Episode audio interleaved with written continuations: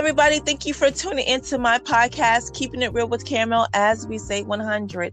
I have the superb Charmaine on the line. How are you? I am great. How are you?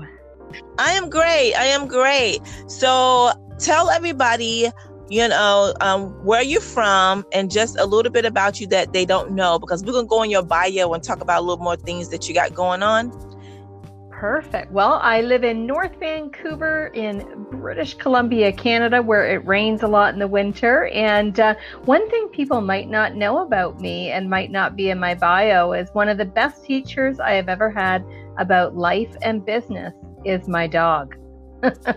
Oh, wow. So you have a dog. What's your dog name? His name is Toby, and he actually has his own, he has a side of the business all to himself. Oh, wow. That is so sweet. What kind of dog is Toby? He's a Chesapeake Bay Retriever, so very much a personality of a Labrador Retriever, just wants to be loved, played with, and enjoy life. Oh, right. And that's the best way to be. You know? It's not the truth. So you've been in business more than 25 years, changing lives. Yeah. So why do you do what you do for people? Oh, well, you know, it all started back in when I left high school to go into college. I chose a career in the correctional service. So I was a correctional officer in a male adult prison, and then found my passion really working with young offenders. And all of that experience over a 10-year period got me intrigued and interested in learning about collaboration and resolving conflicts in a different way. Fast forward, I became a mediator and opened up my first business almost 25 years ago. And then that led me into not only a mediation career, but a speaking and training career. And fast forward from then, I now have two businesses. I don't mediate anymore, but I teach organizations, nonprofits, and businesses about collaboration, communication, and conflict resolution. Awesome. Wow. You was the only female in the correctional officer with all those. You know what? I give you props for that, you know, because, you know, I think sometimes it's harder for a female to do it, but you did it. So that was awesome. Yes, I was. When I came out of college and started working at the prison that I worked at, I was the youngest person there. And oh, wow. In those days, a handful of women. So certainly a brand new learning experience for me. But I've got to say, it really taught me a lot of vital lessons that are important to run a successful business. So it taught me about teamwork and leadership and what to do, what not to do. It taught me about the importance of collaboration and being connected to the bigger picture, you know, what really the focus is. Right. Yeah. Yeah. So when you speak to people, what do you want your audience or someone to take away from your speeches? One of the messages that I really want people to take away from the presentations I do, whether it's on collaboration or conflict resolution, one of the messages is that mistakes happen. Mistakes happen in how we communicate and how we show up, how somebody interpreted our message, how somebody was impacted. And the best thing to do is just to own it, fix it, and move forward. I see so many people who years later are still blaming themselves or blaming other people for the shoulda, woulda, couldas. And I see the immense stress that it puts on people. People are unhappy. And that's one of my goals, is to help people just be able to fix things in the moment, deal with it. I call it the mulligan. I'm not a golfer, but I understand right. That is the do-over. So how to do these do-overs so that you can get the relationship back on track and get out of some of that drama. Right. So do you feel like the reason why people blame other people is because they don't want to blame themselves about what's going on? They haven't faced the true facts of that it's their problem. It's nobody else's problem. That's such a good point about blame. Is such a, you know, in so many ways it's simple, and in other ways blame is so complex. And I absolutely see what you've said, where a person might not be willing to take ownership or take responsibility. It's a lot easier sometimes to project that blame outward and to put responsibility on other people. The challenge is in conflict, when we just keep placing blame outward on other people, it generally doesn't resolve the issue. So we have two problems at hand now. We have the problem that's still waiting to get solved and resolved. And then we now have this relationship breakdown, because typically what accompanies blame, if and we've all been on, I mean, all of us have been on the receiving end at some point of being blamed for something, and it creates it creates defensiveness and this feeling of winners and losers. And my experience tells me that you know, typically those are the situations that just linger around for a long time. Yeah, that is true. So what, you also are an author. So what books have you written? My very first book was about the dog Toby. So he, and you might be wondering what, you know, for a person who speaks on conflict and communication and collaboration, what's that about? But I had written a story about my dog Toby that was first of all published in Chicken Soup for the Soul. And the story that I had published there was a story about this dog, Toby, who was a rescue dog and came to us with many, many issues, actually costly issues. He used to destroy the house as part of his coping with things that upset him, like noises, for example, outside. And how we got his behavior under control was to bring in a behaviorist. Her name was Maggie. And Maggie came in and taught us that Toby was a dog who needed a job and a purpose. And Toby and I began volunteering every Wednesday for almost 5 years at a hospital. And that's when he stepped into his purpose and stopped destroying our house. And that's what the story was about. Then that led in. Oh! Isn't that great? Oh, Toby got his own story. Oh. Well, the funny part of the sort of the backstory of that is that, you know, people say, oh, that's so great, Charmaine and Christopher, you adopted this rescue dog, Toby. It's so great that you rescued him. And I said, you know, I think he kind of rescued us, because he taught us a lot about the importance of play in life, and not getting so worked up about things, and reducing stress, and being focused, and communicating clearly. And it was Toby's story in Chicken Soup for the Soul that then inspired me to write a book about Toby and the way that he had taught me to be a better person.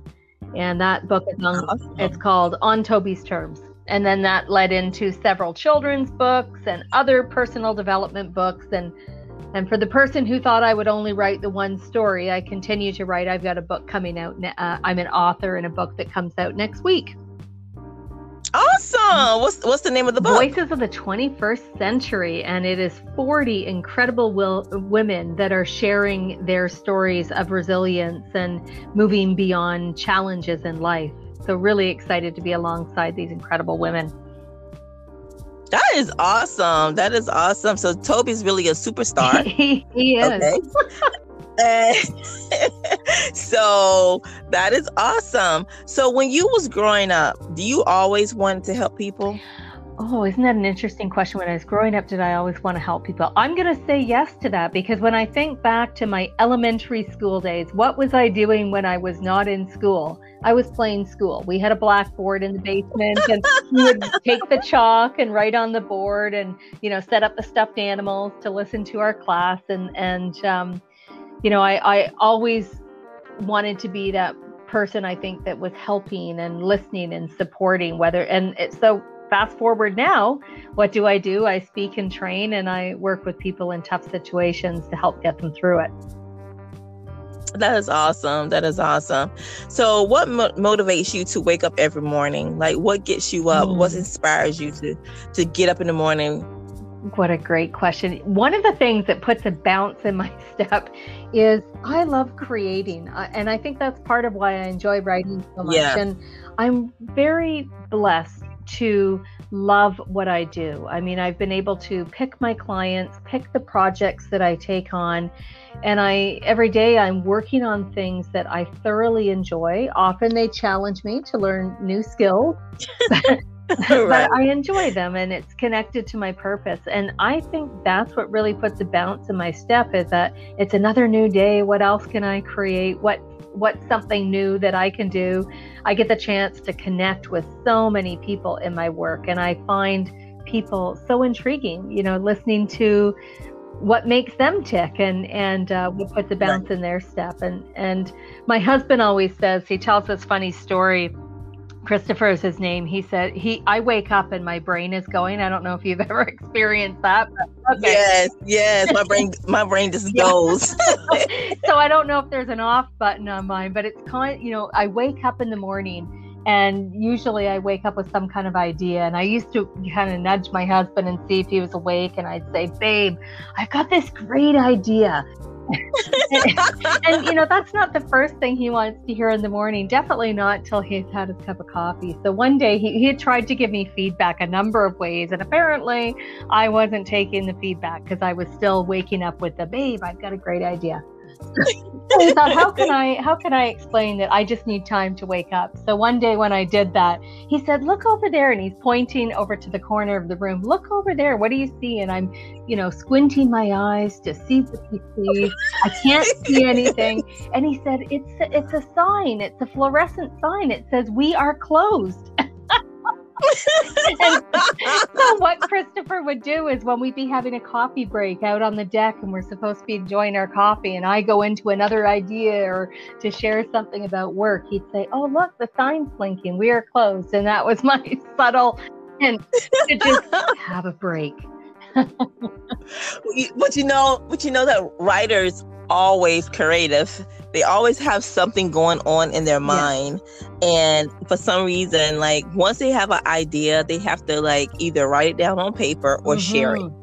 Because most times, I'm a writer as well, and we don't want to lose what we just thought about. And so we want to tell someone. So if we did forget what we said, we'd be like, you remember what I told you, That's right. You're my backup. So be my backup. So tell Christopher that's your backup. When you want, that is awesome. So what advice will you give someone if they're trying to expand their funding? Oh, there's so many great ways to expand funding. But, if you're a business, an entrepreneur, a nonprofit, and you're looking to expand your funding, one of the ways that you can do that is through collaborating and partnering with other people or other organizations. In my business, Raise a Dream, we've had a lot of our clients, solopreneurs, small businesses, even nonprofits that have been able to expand their funding by partnering with other businesses and organizations, or in some cases, a small business will partner with a nonprofit organization who might be able to actually apply for a grant. So I've had that opportunity a lot of times over the years where there might be a project or an event that we want to work on, and we've brought in a nonprofit partner, and they're actually able to tap into government funding or grants that we wouldn't be able to apply for as a for-profit company. And that kind of partnership has worked great. And then the other way that is really effective when done well is to explore the opportunities for sponsorship with local businesses and corporate brands. Right. Yeah. Because a lot of people don't know how to go about when they start businesses. Yeah. And so sometimes, they take the wrong direction and things happen. So, I think, getting together with other people will help you out a lot too. So, yeah. So besides your new book that's coming out, what other projects do you have going on? The new book coming out, and I have my third children's book that will be coming out this year as well. And then wow. And the fun part of that book, the children's book, is that it's actually illustrated by my best friend who I met in elementary school. So it's really a project of friendship, and she's an incredible artist. Roseanne is an incredible artist. And then the other projects I've got coming up, like many small businesses and entrepreneurs, we're in the process of moving much of what we did live into online platforms. So creating online courses. We already have some in my Raise a Dream company, but creating more online courses and online resources, because a lot of the companies that I typically get called in to work with as a speaker or a facilitator, they're not, of course, hosting live events right now, but they are moving into more virtual or remote based project work or events. And so looking at moving my programs away in a way that can be delivered other than just in person. And that's been a great project over time. And also being on podcasts. I love having conversations with people just like you, because I always walk away learning something. Yes. And speaking of on, live, interviews and stuff like that. Now we don't have a choice because of the pandemic, and a lot of things is on Zoom and other platforms. And so how are you doing with the pandemic and all that good stuff? Fortunately for me, I've been working remotely and on Zoom. Previous to that, it was Skype, and previous to that, it was webinar platform. So many years I've been delivering services both in person and online. So that wasn't too much of a shift for me. Of course, as a speaker, when the pandemic hits, a lot of the events are canceled or postponed or moved into a virtual platform. So I have really found the last 6 or 7 months have been very interesting learning, because as all of the event organizers that bring me in, or the corporations that bring me in, they've all now moved their events to different hybrid or variations of online. And so I've had the opportunity to probably work on about 8 or 9 different platforms other than the ones like Zoom and Skype and Microsoft Teams that I have been using for many years. It's been a really interesting experience to learn all of these different platforms and the different ways that we can now engage people. Just as an example, I was delivering a workshop last week on collaboration with Staples, and we did an exercise. I facilitated a brainstorming exercise in the collaboration workshop and used a platform called Jamboard. It's one of the Google Suite products, and people loved that. And it was a way to, when I'm in person with an audience, I would give people the sticky note pieces of paper. They'd write their idea down and come and plaster those sticky papers around the wall. And of course, then we put them into themes. And I really wanted to create something like that with the particular exercise I was doing online, and came across Jamboard, and it worked perfectly. And so I've been using that. And I that's one of the blessings for me that has come out of the pandemic, is really encouraging me, in some cases giving me a little bit of a swift kick to be able to move into some of these new modalities and platforms that I haven't been using before. Right, because I've been learning a lot too, Charmaine. I'm like, oh my God, I didn't even know nothing about this one, okay? Because I'm like, I'm kind of like not technology savvy at all. It's not my genius either. But now it's right. So now it's teaching me something new, teaching me that I have to be technology. I have to learn, And so this is fun, actually. It's fun learning and fun, trying out different things on, technology wise. And I'm like, wow, I didn't know this, this is new, so I'm still learning, but I'm like, wow. And the technology is so quickly changing. I mean, I just got on Clubhouse, for example, this weekend, and I'm learning that platform now. And it's not only just the presentation platforms that we use and conference platforms, it's all the different ways now that we communicate with audiences, where we would have done that in live events or networking meetings or public events. And so it's even challenging me to look at which platforms should I be on, because there are so many. Right. And I've signed up for a lot, and then I think, why am I doing that platform? None of my clients are on that platform. Right. This is not the right one for me. Awesome. But I want to say that it's a pleasure talking to you, and I know that Toby is going to be a superstar. Thank you. And if anybody wants to reach out to you, how would they find you? Best place to find me is on our website, Raise a Dream. So raiseadream.com. And of course, I'm on social media, on all the handles, on Twitter, Instagram, and Facebook with Raise a Dream. Okay. So I just want to say thank you for spending your little Sunday with me, 20 minutes of your Sunday with me. And you stay safe and keep doing what you're doing, helping people and changing their lives, because you're doing a great job. Aww. You changed my life for being up here. Thank you so much. You're so great to be with you. All right. Thank you.